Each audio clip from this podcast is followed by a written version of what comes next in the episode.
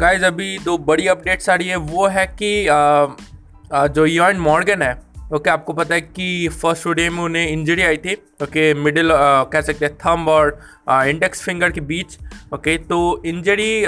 काफ़ी सीरियस लगी उसके बाद ओके okay, इसी वजह से ये मतलब अभी डिसाइड किया इसी भी ने या फिर क्या लीजिए टीम मैनेजमेंट ने की वो मतलब रूल्ड आउट हो जाएँगे ये दो जो मतलब जो दो मैचेस बाकी है बी कल एक है और ट्वेंटी एट को एक है। तो दो मैचेस जो है, उससे मतलब रूल्ड आउट हो चुके हैं। ओके यान मॉर्गन को रूल्ड आउट कर दिया गया है। और उनकी जगह मतलब जॉश बटलर को कैप्टनसी दी गई है। ओके ईसीबी ने ये भी कहा है कि सैम बिलिंग्स ओके जिनके कॉलर बोन में इंजरी आई थी ओके तो वो भी मतलब जो नेक्स्ट मैच है सेकेंड ओडीआई उससे रूल्ड आउट हो चुके हैं मतलब उसमें नहीं खेलेंगे और उनकी जगह खेलेंगे लियाम लिविंगस्टोन राइट तो दो इंजरीज हैं, हमने शेयर सैयर के भी इंजरी के बारे में बात किया ओके तो शेयर सैयर भी मतलब आप कह सकते हैं रूल्ड आउट हो चुके हैं ओके ना केवल ओडीआई सीरीज़ से, बल्कि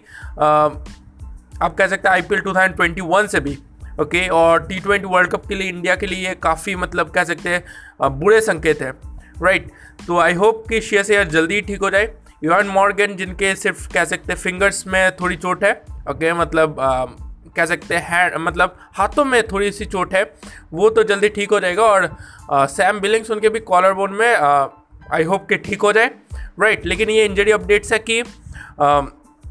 यॉन मॉर्गन की जगह जॉश बटलर कैप्टनसी लेंगे ओके और लियम लिविंगस्टोन आएँगे सैम बिलिंग्स की जगह